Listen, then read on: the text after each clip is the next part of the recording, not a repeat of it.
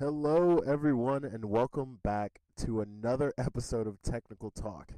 The first round of the NBA playoffs are moving incredibly fast, and with two games completed in each matchup in the Eastern Conference, I figured why not do a catch up episode in case you're out of the loop. We'll talk Sixers and Nets in this episode, and over the next three, we'll cover the rest of the Eastern Conference series. With that being said, let's get you to the intro. Thanks for listening. Is no way that LeBron will ever be Jordan. Nobody will ever be Jordan, okay? Okay, LeBron's a better rebounder and passer. Will you let me finish? Can you can you let me finish? Call me when LeBron has six Is championships. that your only argument? It's the only argument I need, Sean. All right, let's jump right back into the Philadelphia 76ers and the Brooklyn Nets series. The 76ers currently lead the series two games to nothing. And in game one, uh, the Nets really couldn't rebound the basketball defensively. On paper, over the course of the game, they were only out rebounded by Philadelphia 38 to 35, which doesn't sound like a lot. But when we look at the advanced stats, they'll give you a much better idea of just how massive, like, this gap really was and how it played such an important factor. In the game, the 76ers' second chance points generated off of rebounds when compared to the Nets was 21 to 3. Something that comes back to bite you when you also pair it with the fact that the Nets were turning the ball over a good amount, as the 76ers had a 31 to 11 points off turnovers advantage.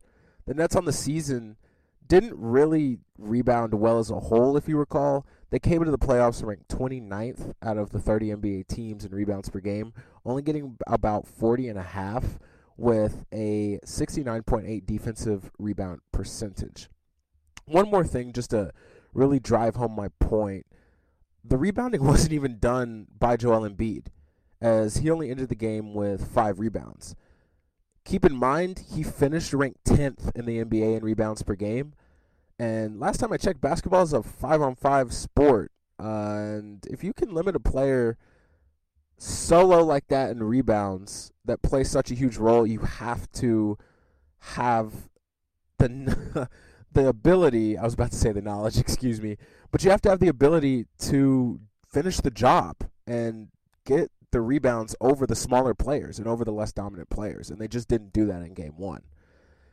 The Nets also surprisingly kept up with Philadelphia, uh, primarily through the work of Mikal Bridges.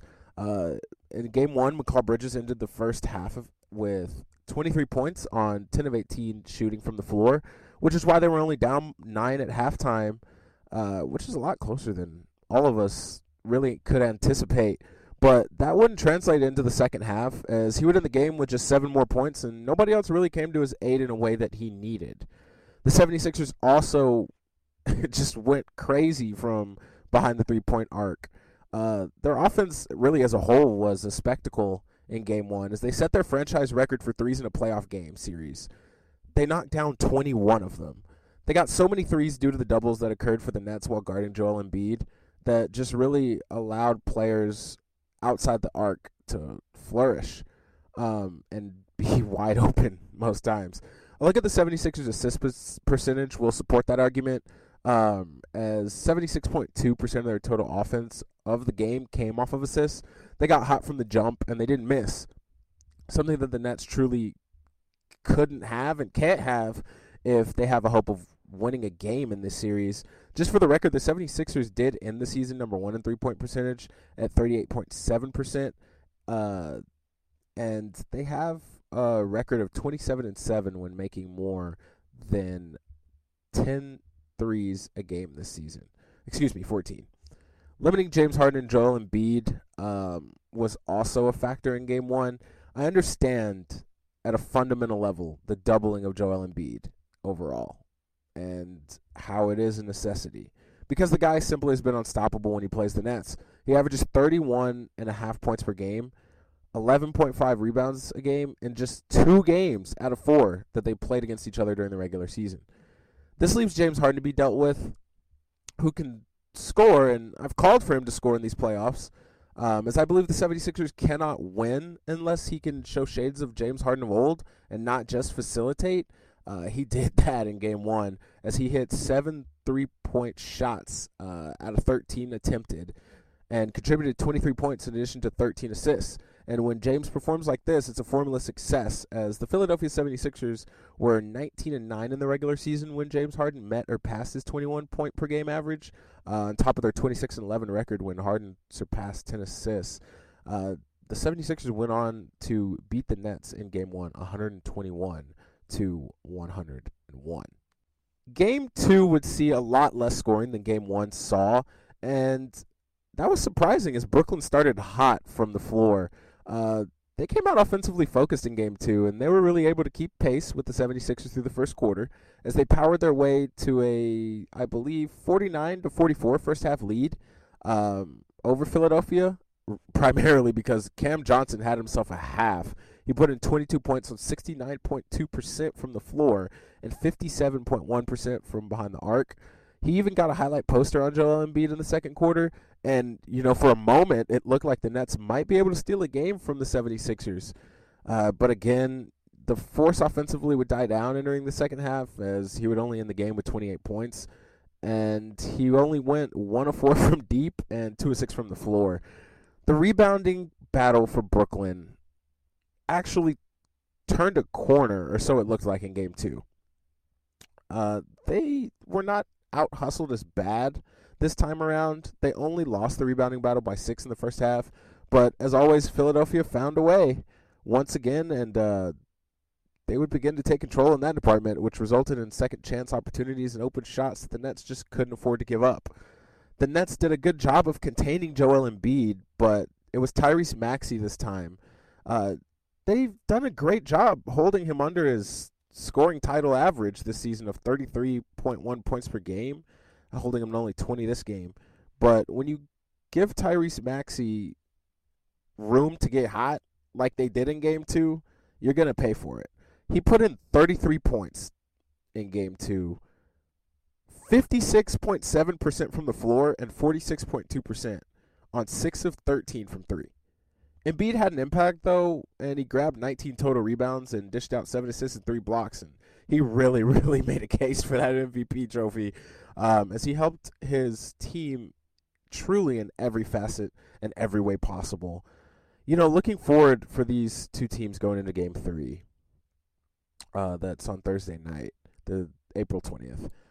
I struggle to find a surefire way that the Nets can really win the game if they're to keep their hopes alive in the series especially if they're going to continue to double Joel Embiid on every single possession.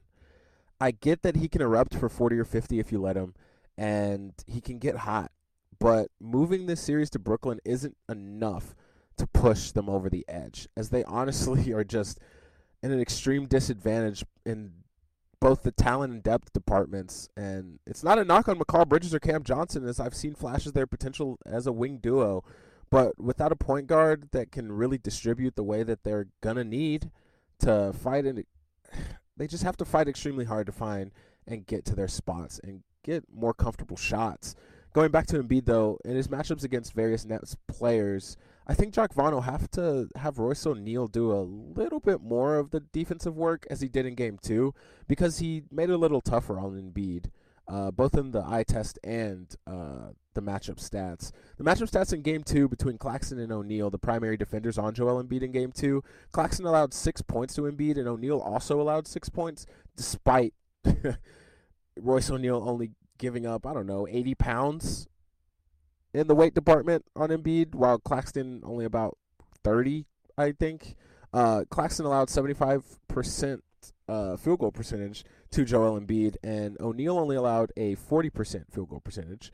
And in the last thing that I'll cover, the forced turnovers department, Claxton only forced three turnovers while he allowed three assists, a one to one ratio, while O'Neale allowed two assists and forced four turnovers. If the Nets can somehow, some way manage to up their performance defensively and on the glass in game three, they might find themselves in a winning situation as the series shifts over for the next two games in Brooklyn. And, you know, one win can give them morale, and I don't doubt that they can get that one win or that they will. Um, but, you know, it's just, it's highly unlikely, uh, to be completely honest, that they, that they really had and maintain a chance uh, in this series.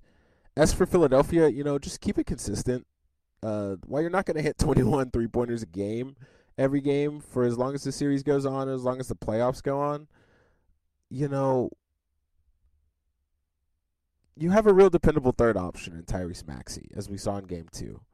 And for Philly, if you feed the hot hand and don't commit as many turnovers, uh, for record, they had 19 in game two compared to just eight in game one. You'll have an easier time putting the Nets to bed. And I believe that you should get them out of there in five games if completely necessary, while four really should be the thing that you're thinking about. But we'll see. Uh, game three should be an exciting one. I know games one and two were very, very exciting uh, overall. And, you know, with the playoffs, you just never can predict these types of things.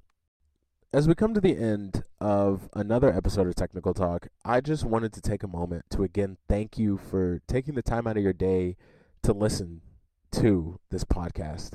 Um, it means a lot to me, and I really, really cannot uh, overstate how much I appreciate all of the support, um, all of the encouragement, and all of the feedback this is what I really enjoy doing, and you know, having the feedback allows me to tweak the podcast and just make it better. Because after all, I I don't just do this for my enjoyment and pleasure. I do it for you guys as well, and I do it for just the love of basketball and the game as a whole. This is the best time of basketball. Uh, playoff time is every game truly does count, and every stat counts. So, I mean, I'm just having a blast. But thank you guys again for listening to another episode of Technical Talk.